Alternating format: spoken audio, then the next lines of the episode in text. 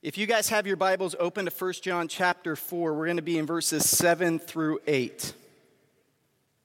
1 John 4, 7 and 8. I think we got live stream there. Hopefully, there's some people there that I know that are uh, tuning in. It's good to uh, be here. And for those of you that I do know, it's good to be here and see you guys. So, um, mask wearing, I have yet to preach or teach in any context where people are actually wearing their mask. And it's hard enough as a preacher to look at the crowd normally and to see what people are thinking. It's a dangerous thing to try to figure out. Oftentimes people look angry, and when you go talk to them after, they're like, No, I was just serious and thinking about what you were saying. And some people, like John here, when they smile, it's you know evident you can see it, but with masks, it's even harder. So the good news is I don't need to be too concerned about what you think, and uh, and the mask going to help hide that this morning. So 1 John chapter 4. If you don't have a Bible, do we have some in the back? Okay, if anybody doesn't have a Bible, there's some in the back. You can grab it. I would love for you to have God's word in your hand as we read together. And before we read, I want to pray. So let's do that. Lord, I do pray this morning simply that you would just illuminate us open our eyes to the power of your word, that you would encourage the Christians here this morning, us who believe and trust in Christ. And Lord, my prayer is for anybody who may not know Christ this morning that today would be the day. That today would be the day that you penetrate their hearts and show them what true love is. We thank you so much for this privilege, this time. Holy Spirit, illuminate us with power by your word for your glory. Amen. All right, 1 John 4, 7, and 8. Grady just read the whole context. And if you've been at Maricopa Springs for a while, you know that going through 1 John, you guys have heard a lot of the same thing for months now. Probably what, six, seven months, I think, in 1 John. And I wanted him to read the whole context of chapter 4 because without it, it's hard for us to see and understand what John is saying in these two verses this morning. So, really, probably for the next three weeks, would be my guess, you're going to be hearing a lot of the same thing, which is good for you, it's good for me, it's good for us to be reminded of what God's word says concerning true love. So 1 John chapter 4 verses 7 and 8. Let me reread them for us. John says, "Beloved, let us love one another, for love is from God. And whoever loves has been born of God and knows God." Anyone who does not love does not know God because God is love. I want to set the background here, the context to this whole letter. John, in writing this letter, the purpose he says is he writes it to those who believe in the name of the Son of God. And he says it so that they may know that they have eternal life. That's the big picture of why John writes this entire letter.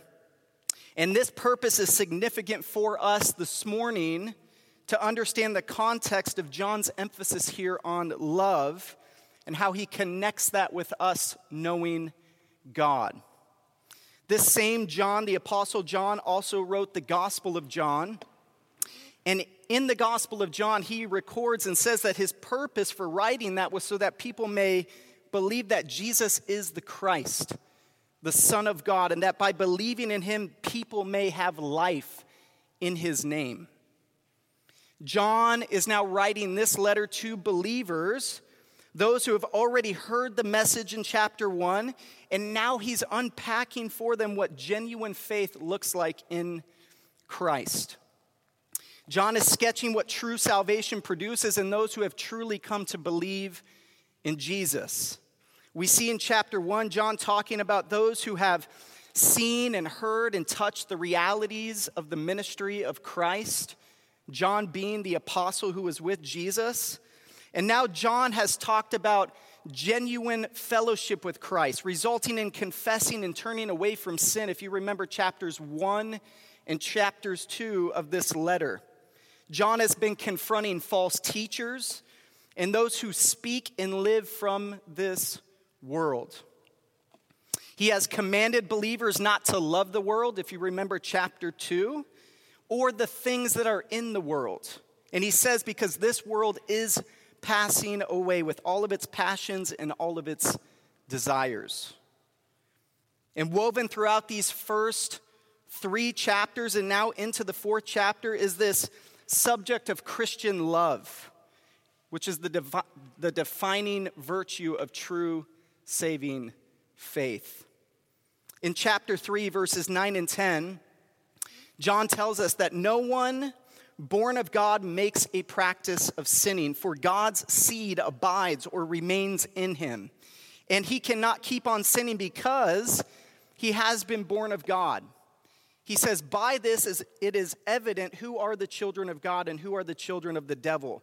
Whoever does not practice righteousness is not from God, nor is the person who does not love his brother. The seriousness heightens in the following verses of chapter 3 when John says, We know that we have passed from death into life because we love the brothers. And he says, Whoever does not love, they abide in death. So the stakes are high this morning for what we are looking at, for John wants us to see it's brotherly love, eternal life or eternal death. I have three points this morning, main points from this text that I want us to look at. Number one is knowing God. Number two is the outer appearance of love. And number three, we're going to talk about how God is love. Okay, so point number one knowing God. John says here, listen to what he says again. He says, Beloved, let us love one another, for love is from God, and whoever loves has been born of God and knows God. This is about knowing God. John's main focus for us in these two verses and for the rest of chapter 4 is knowing God. Do we know him? It is the main focus of John's whole letter, which is true saving faith worked out in love. We have to ask the question what does John mean? What does it mean to know God? John has been answering this question throughout this entire letter what it means to know God. And this morning, John tells us that the true knowing of God means that we walk in love. We walk in love. First John starts by calling us beloved. Notice that in this text. He says, beloved. And beloved is amazing in and of itself because this word actually captures for us what John means when he says that love is from God. The term beloved means that we are dearly loved by God. It's Valentine's Day. How many of you men woke up and called your wife your beloved? Probably none of us. But the word means to be deeply loved. And specifically here, we are deeply loved by God. Before God saved any of us, we were not beloved by God. Our sins kept us from God, but God, who is rich in love, He chose to lavish us and make us His beloved children. If you remember chapter 3, verse 1. And John wants us, His hearers, to know that love is the greatest focus, the greatest mark that we could have of knowing God. If you recall Jesus' teaching on what the greatest commandment was, he said, What? The greatest commandment is to love the Lord your God with all of your heart and to love your neighbor as yourself. Love God, love others. Have you heard that phrase? Right? That's biblical. Love God, love others. This is the new covenant banner that flies over all people who truly know Jesus. John says, Beloved, that's deeply loved ones here. He says, Let us love one another. Why? He says, Because love is from God. Scripture tells us in James chapter 1 verse 7 that every good and every perfect gift comes from above, coming down from the Father of lights with whom there is no variation or shadow due to change. Love is a perfect gift from God, is it not?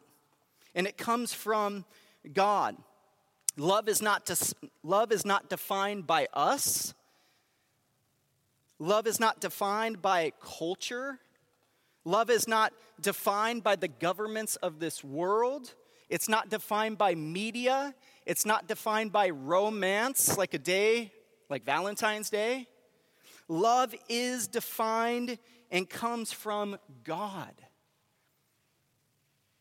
God set love into motion as we experience it, as we know it, because it comes from Him.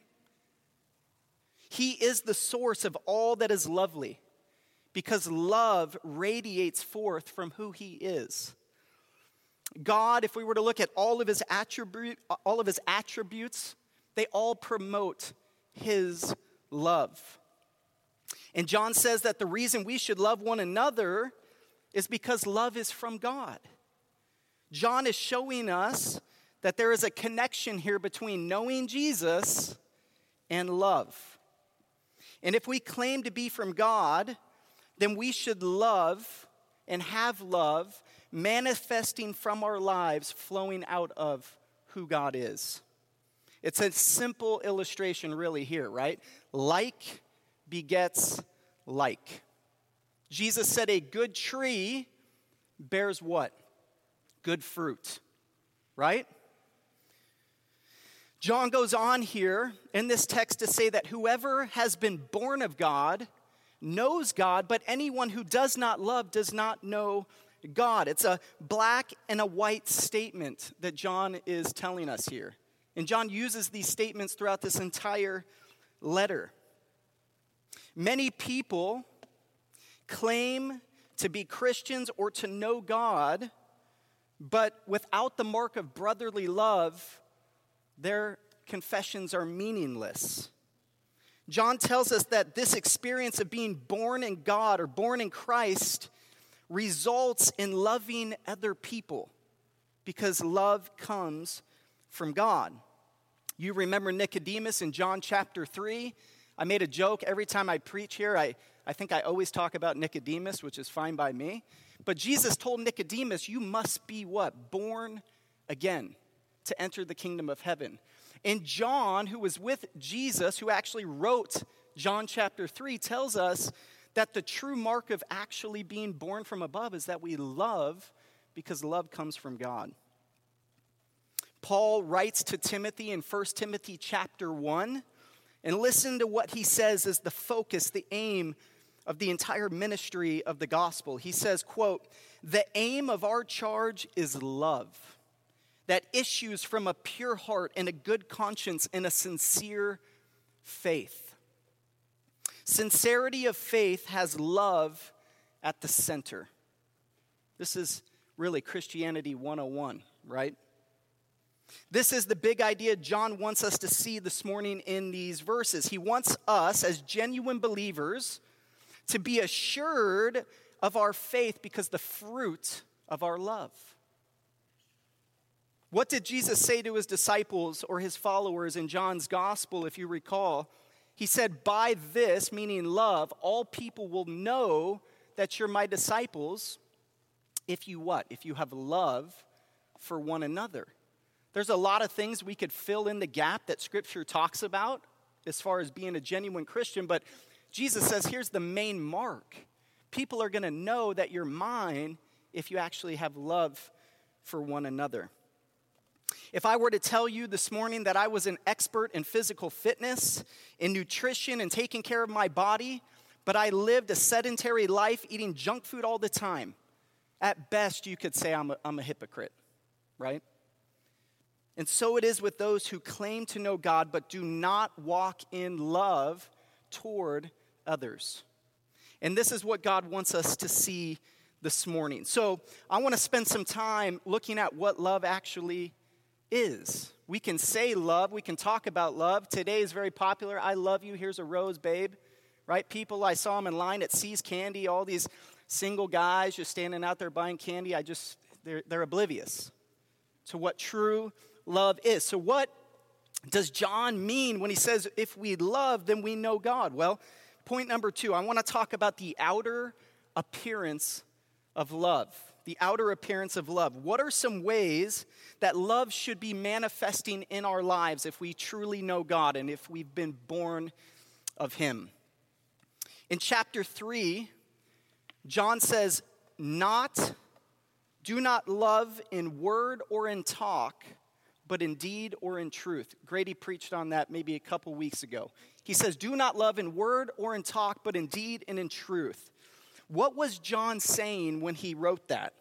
He was not saying that we should not love people with our speech or our words or that our tongue should not glorify God through how we love other people. We're going to look at that in just a minute.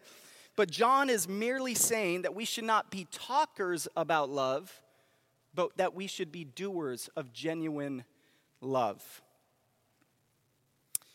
Grady covered this a few weeks ago. John says right here if anyone has the world's goods in chapter 3, yet sees his brother or sister in need, and yet closes his heart against them, how does God's love actually abide in that person? So, one practical way that we can see that we actually love God by loving other people is that we display generosity and hospitality in our lives. Generosity and hospitality. We need to ask ourselves how are we with our money? Right? How are we with our money? Do we see it as our money or do we see it as God's money that He has given us? Do we see money as not only something that God has given to us that we can enjoy some good things and live in this life, which He does give it for that purpose, but, but that also that He gives it so that we could love other people, and specifically people who are in need, and that we could use our money to further the, the work, the mission, the preaching of the gospel in our lives and around the world. Do you guys remember the rich young ruler, Jesus' interaction with him? Jesus told him to go and to sell all that he had and to give it to the poor. And what happened? The rich young ruler turned and walked away sad. And the reason why is because his wealth was so great, but his heart was too small to be filled with the love of God. Paul writes to Timothy, and in chapter 6, he tells him to inform rich people, which, by the way, pretty much I think all of us would fit in that category, honestly, being where we are if we were to compare ourselves to the rest of the world. And that varies from each one of us in the different seasons God might has us. But Paul tells Timothy to inform the rich not to put their hope in riches, but to put your hope in God, who richly provides us with everything. He says, so that we could be rich in good deeds towards other people. How many of us, just simple ways, are showing generosity and hospitality in our lives? I'll list a few. Inviting people over into your home. How many of us would say, if we opened up our calendar in our life, we have a constant rhythm of inviting people into our home, showing hospitality to other people, preparing somebody a meal it's such a small thing. But how many of us are doing that on a somewhat regular basis? I lived in Egypt for a little bit, and when I was in Egypt, the hospitality was overwhelming.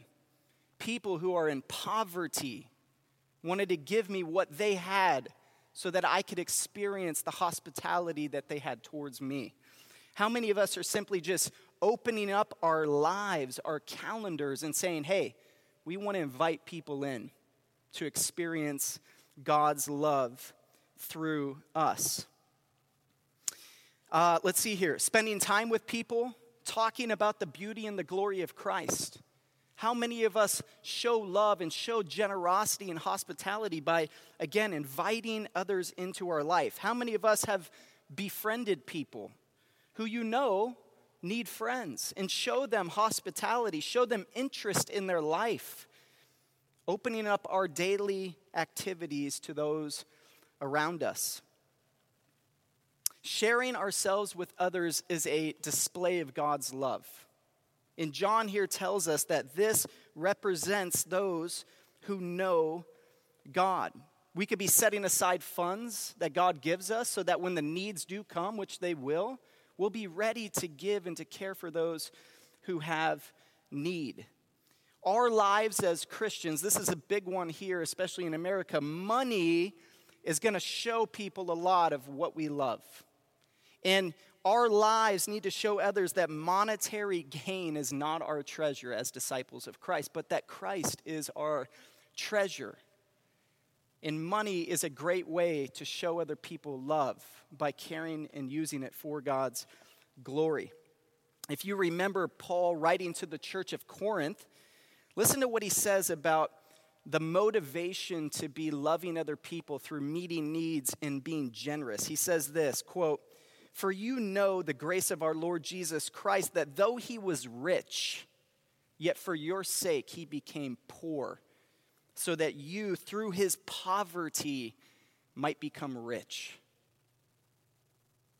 I don't know about you, but that's convicting to me. When I read this verse, it makes me want to weep and it convicts me that I would be displaying the type of love that shows that Jesus humbled himself, became poor. He is the richest of all, so that I, through his poverty, being nailed to a cross, might become rich in him. So, generosity and hospitality, those are a few ways that we can show practical love, proving ourselves, not by earning anything from God, but just showing that we actually know God that we've had an experience with God through new birth, that Jesus has captured and changed our hearts. But another way we can show this is with our mouth, okay? With our speech. And this is a big one. This is a big one. How do we communicate with other people? Just, just think about that for a sec. How do we communicate with other people? What does our speech the way we respond with our words say about our genuineness of faith in Christ. James tells us if anyone thinks that he is religious and does not bridle his tongue but deceives his heart, this person's religion is worthless. Do we speak words of edification that are smothered with grace towards other people who hear them?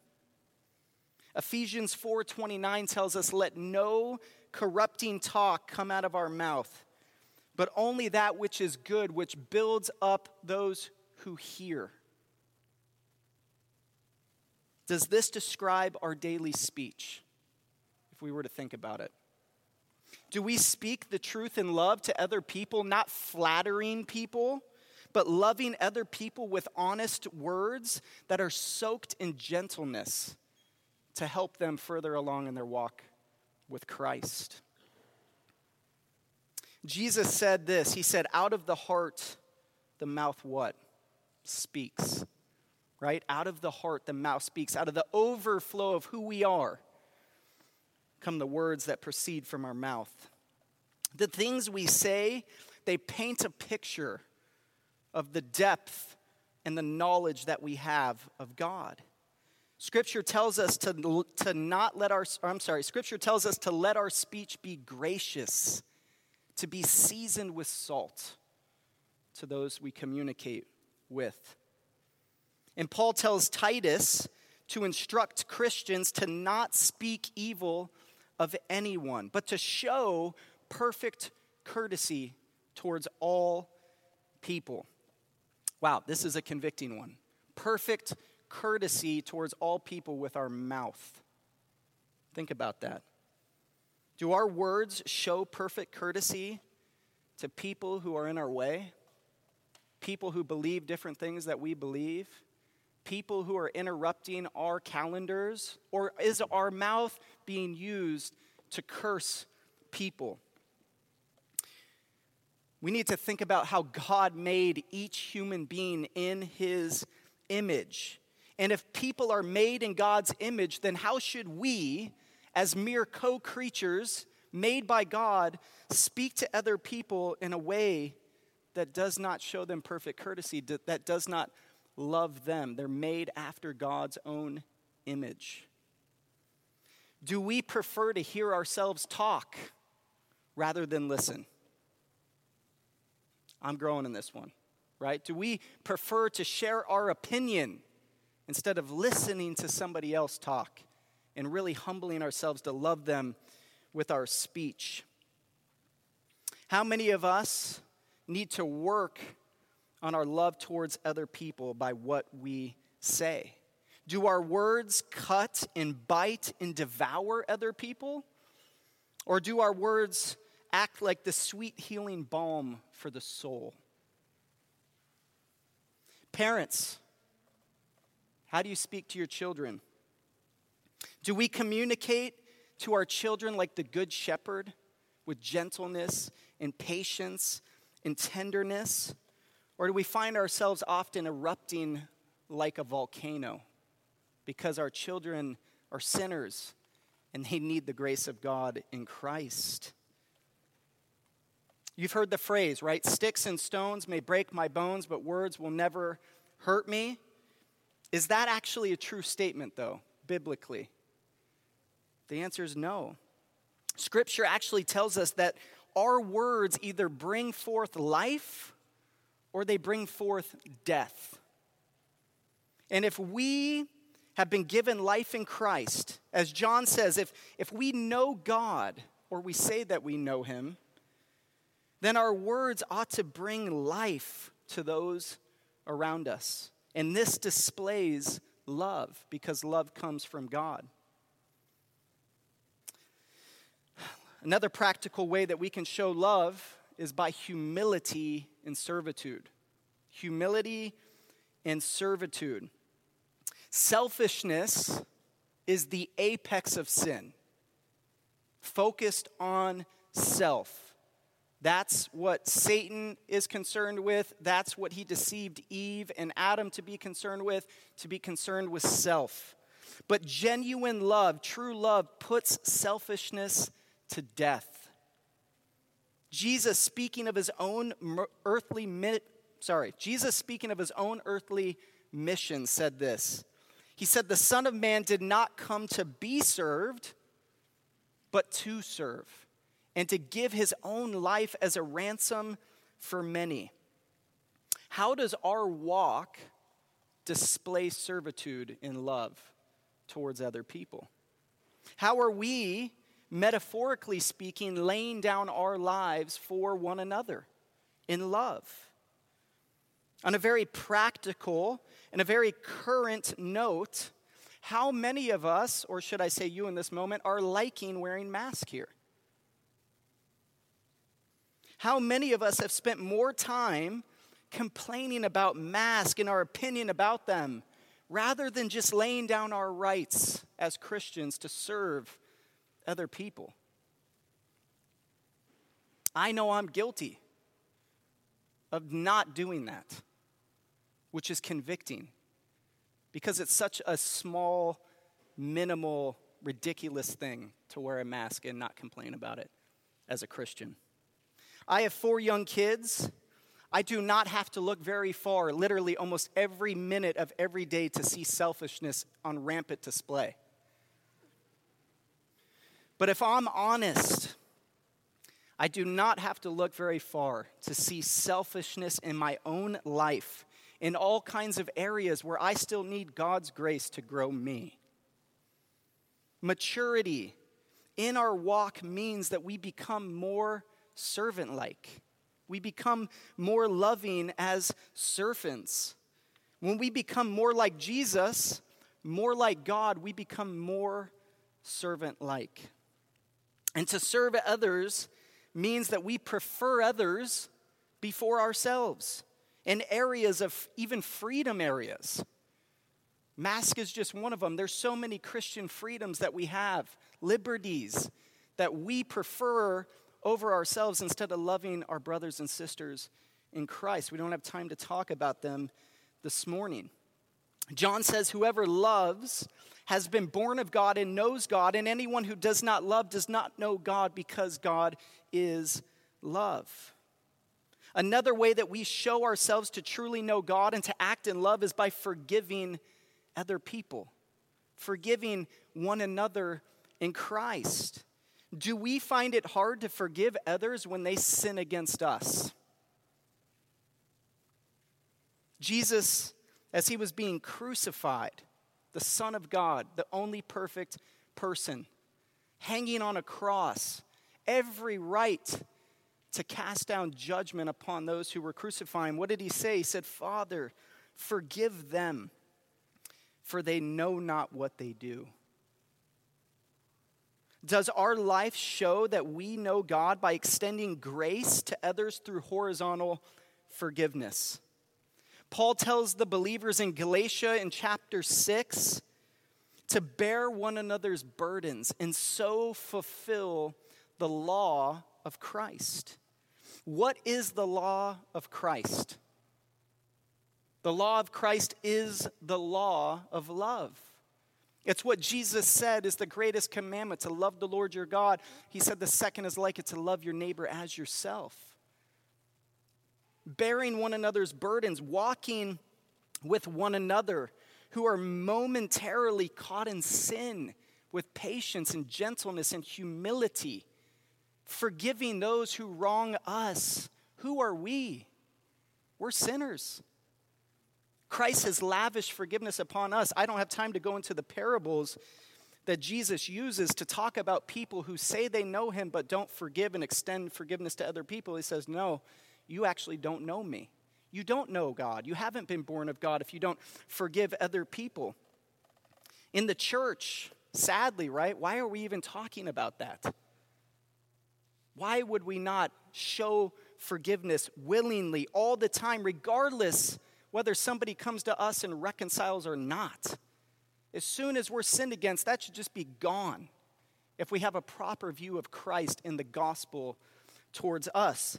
Listen to what Peter says. He says, Above all, keep loving one another earnestly, since love covers a multitude of sins.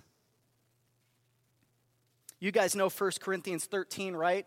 I bet you today unbelievers all over are writing that on cards, they're purchasing it, they're taking it out of a context, they're stealing God's words, and they're using them in a fluffy, unbiblical, unloving way. But listen to what Paul says in 1 Corinthians 13. He says, Love is patient and kind. Love does not envy, it doesn't boast, it's not arrogant, it's not rude to other people, it doesn't insist on its own way. It's not irritable, it's not resentful towards others. Love does not rejoice in wrongdoing, but it rejoices with the truth. He says, Love bears all things, it believes all things, and it hopes all things, and love endures all things. This is a sermon in and of itself, in probably three or four sermons, right? Go home this week and just spend some time in light of First John and reflect on what Paul writes to the Corinthians here and just ask God to transform your life more and more. Romans 12, I love Romans 12 10. Paul, writing to the church at Rome, he says, Love one another with brotherly affection. And just so you guys know, the term brothers or brotherly, when it's used here, refers to you ladies. Brothers is just a term for brothers and sisters, it's just how it's written here. So it's not excluding women. So this could be read love one another with, with brotherly, with common affection, familial affection towards one another. Do we desire as Christians to actually be with other Christians? How many of us at times are oh, I don't want to deal with that person at church. Man, they're sure annoying. I don't really, oh, keep, walk, got the kids, got to go, don't want to talk to them, whatever it might be. How many of us need to be realigned with true love, having true affection for one another? In 1 Corinthians chapter 16, Paul's signing off this long letter to the church at Corinth. Listen to what he says. He says, To the churches of Asia they send you greetings. Aquila and Prisca, together with the church in their house, send you hearty greetings in the Lord. I just love that, right? It's like the Campbell's commercial, the hearty soup. It's just so good. It's like that adjective, if that wasn't there, it'd still be good, but hearty greetings. These aren't like, oh, hey, how you doing? This is like robust bear hug, love, affection, the Bible even says to greet one another with a what? A holy kiss. We don't do that today. It's kind of weird to us. But that's a genuine affection, a true love. Do we see other Christians coming from afar and we can't wait to embrace them to let them know we love them? And not because of superficial love, but because Christ has loved us and He has lavished us to make us His own. Are we getting the picture here of what true love looks like in practicality? We could go all day. I, I sent Grady a text. I said, hey, you know, let me know how many times does the New Testament use the word specifically to love one another? I did my counting, he did his. I was at 15, he was at 14. You decide who's better at math, but that's just the specific love one another. If we were to look at the whole of the New Testament, all the nuances of love, the commands there, they're overwhelming for us as Christians. And I want to make sure here, before we move on to the next point, that none of us read what John is saying here. None of you listen to what I'm saying, and you start questioning if you're actually really a Christian. Some of you might not be Christians, and God will, by His grace, I pray, work in your heart. But for us who are genuinely saved, for you who are genuinely saved, I don't want you to read this going, oh my goodness, I've got a lot of love to work on, and I'm probably not even a Christian. I was here back last year preaching on 1 John chapter 2 verses 1 and 2. And I spoke about the difference between practiced obedience and perfect obedience. John writes earlier in this letter and he says, Look, if, if you say you know God, if you're in God, then you will no longer sin.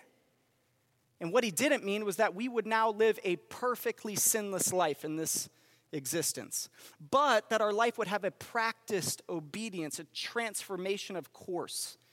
And so this morning, look, if you're being convicted, which all of us should be, we should be spurred on by the love of Christ to walk in greater love towards one another. John's purpose in writing this is not to cause genuine Christians to be nervous about if they're actually saved or not, but to actually bolster our assurance and God's grace convicts true believers and leads us into more and more faithfulness to Him. Point three. Okay, point three. Look at the text here. 1 John 4 8 says this Anyone who does not know God, I'm sorry, anyone who does not love does not know God. Why?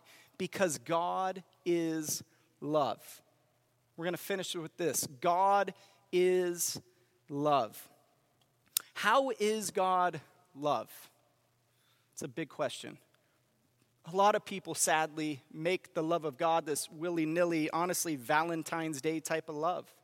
It has no weightiness, no depth.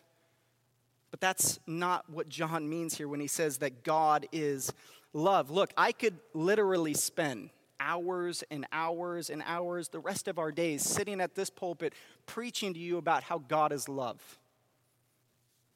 But unless you want to hang out a while, we don't have that time, right? So, all of God's attributes display and depict the fact that God is love. We could talk about God's holiness, that is his singular devotion to his great name as being the apex of love. We could talk about God's righteousness and how Him being perfectly right in all things displays the fact that God is love because He's righteous. We could talk about His patience, His kindness, His justice, the fact that God does not allow sin to go unpunished, and showing all of you that this is because God is love. And I want us to see all of these things this morning, and I want to do it by pointing us to the greatest display of God's love. I want us to see the central focus, the apex of God's love. God is love. How do we know that? How do we see that? What is the most specific way that we can see that God is love? And it's the cross of Christ. The cross of Christ. How many of you have heard the term cross centered, gospel centered? This church, if you're new here, is a Christ centered, gospel centered church, which means that we see that Jesus, crucified and lifted up, is the apex. He is the greatest display that God is love. God proves to us and shows us that He is love through Jesus being lifted up on our behalf. And no doubt, all of God's actions towards us as creatures shows us that God loves us, right? I just dropped the kids off in the back. They're talking about their favorite things in creation. And we could talk about that. I don't want to minimize that. The fact that He chose to even make human beings. Why? Why did He create anything? Why does He sustain us and provide for us our daily needs? Oh, it's been great. I've been enjoying sitting on the patio these last few weeks, just enjoying the 70 degree weather, the sun radiating on my face. Why would God love me and do that? These things should spur us on, right, towards worship. The fact that God is the sovereign in his scope and his infinite power over all creation, that he upholds all of existence right now. That shows that he is love. But all of these displays of God's love do not even come close to compare with the cross of Christ. Let us all consider for a moment that God, being love, created us to enjoy Him forever. Yet, we sinned against God. We sinned against Him. Throughout redemptive history, God has patiently and purposefully chosen to show mercy and kindness toward the human race by not unleashing his wrath once and for all upon us. God chose to determine a plan from before the foundation of the world to save sinners like us through his son Jesus, which shows that God is love. God established covenants with Noah, with Abraham, with Moses, with David, all of these pointing to his greatest love, which is fulfilled in Christ, who is the new covenant, and it's in his blood. God showed his greatest love to us by sending his son to be crushed for the sins of all who would look to him by faith. I, I preached on this in 1 John 2 verse 2. And Paul writes to the Romans and he says that he, God the Father, who did not spare his own son, but gave him up for us all.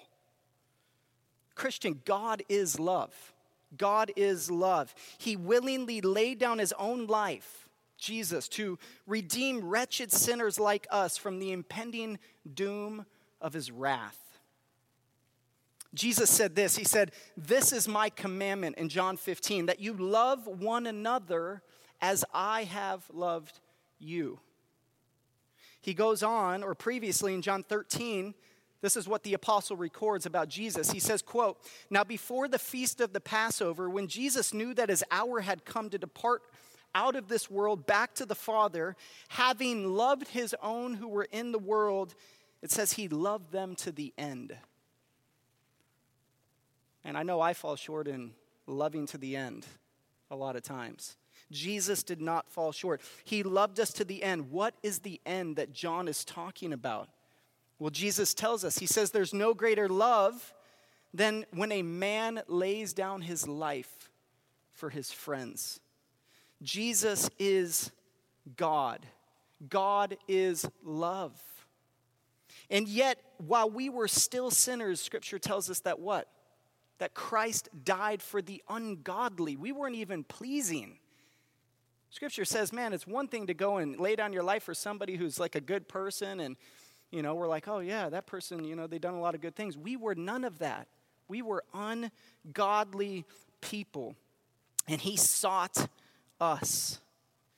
Peter says, He Himself, this is Jesus, He bore our sins in His own body on the tree that's the cross. He says, so that we might die to sin and live for righteousness. By his wounds, you have been healed. For you were like straying sheep, but have now returned to the shepherd and the overseer of your souls. There is no greater display of love than God, who is love, shown to us in the sacrifice of Christ for the redemption of his people. He came down to purchase us, to make us his own, to get his bride, and to bring her to himself. God is love.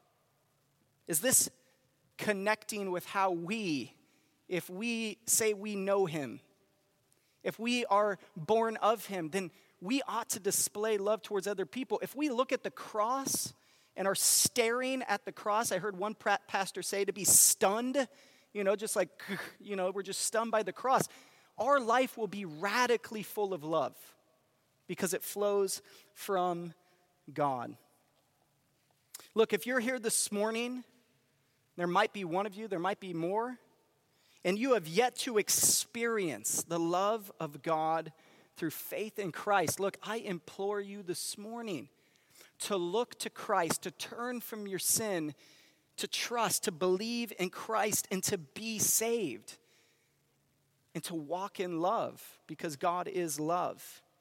Jesus, He is the perfect, the righteous, the holy God. He was strung up on a cross for sinners to look to Him and be saved. That might be you this morning.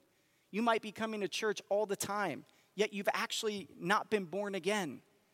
I pray today would be the day the message would sink in and God would make you his own, that you would turn from your sins and that you would follow Christ. Look, Grady, he preached last week about this church, the philosophy of ministry at this church. This church is not concerned about getting a bunch of numbers, but it is concerned about getting people saved. Not because Grady gets people saved or anybody else, but because we believe that Christ saves sinners. And that's why we're here. And the slogan here is to help people meet and follow Jesus. So, look, if that's you, like, come talk to me. Come talk to Grady after. We're not going to save you, but come talk to us. We want people to know Christ, to treasure Christ, to be saved in Christ. We're going to die, all of us. And without Christ, we have no hope. I, uh, on, the, on the drive down here, we were listening to a biography by, about John Newton. And it's a kid's version of this. My wife got it at the library. It's amazing. Have you ever heard the, the um, famous hymn, Amazing Grace? How sweet the sound that saved a wretch like me, right? Everybody's like, yeah. Well, John Newton's whole life was complete rebellion. He wasn't fearing God in death, he didn't care, but God captured his heart and made him his own. And then later he wrote that amazing hymn, Amazing Grace. Look, it, to the Christians this morning, which I would assume is most people here, that's what the church is. It's Christians, believers coming together. Look, my desire in preaching this sermon is that you would see afresh the love of God that is in Christ, and that by seeing Him, you may see God's love deeper and wider, and that it may transform your walk with Christ for His glory. A lot of people these days are looking for 10 steps to become a better Christian, five ways to be more like Jesus. Look, there's one way. It's to look at Christ, to stare at the Son of God, to see the gospel afresh, to ponder the riches of the gospel more and more and more. And the more we do that, the more we spend time, all of us, in God's Word, treasuring His Word, our life is going to be transformed. Let me read 1 John 4 7 and 8 again, and then we're going to close. Beloved, that is dearly loved ones let us love one another, for love is from God. And whoever loves has been born of God and knows God. Anyone who does not love does not know God because God is love. Let me pray for us. Lord, thank you for your grace, your word. I thank you that it goes forth, it accomplishes that for which you send it. Lord, like rain coming down from heaven, which you give, which makes crops grow, which brings about the harvest. Lord, you will save sinners.